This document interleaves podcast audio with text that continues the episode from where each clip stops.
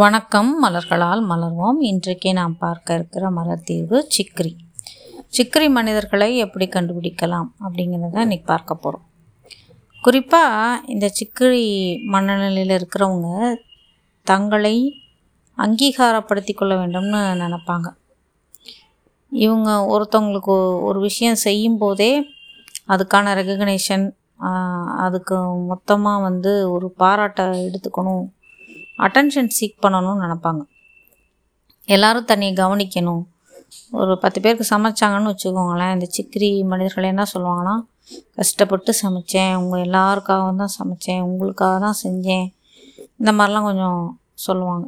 அப்புறம் உங்கள் மேலே அன்பு இருக்கிறதுனால தான் இந்த மாதிரி பண்ணேன் அப்படிம்பாங்க. அப்புறம் வந்து ரொம்ப இவங்கக்கிட்ட வந்து ஒரு ஜென்ராசிட்டியே இருக்காது பாருங்கள் ரொம்ப சிக்கனம் பிடிக்கிற மனிதர்களாக இருப்பாங்க. இவங்க தாங்க செய்கிற ஒவ்வொரு விஷயத்துக்கும் ஏதாவது இதுக்கு பின்புலத்தில் ஏதாவது நடக்குமா?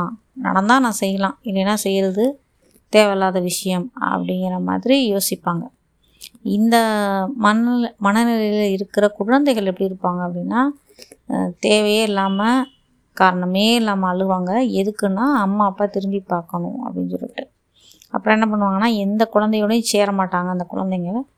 நடு இதில் போயிட்டு நின்றுக்கிட்டு விளையாண்டுக்கிட்டு திடீர்னு கத்தி சத்தமாக எல்லோரும் தங்களை பார்க்கணும் அப்படின்னு எதிர்பார்த்து வித்தியாசமான ஒலி எழுப்புறது கத்துறது அழுகிறது.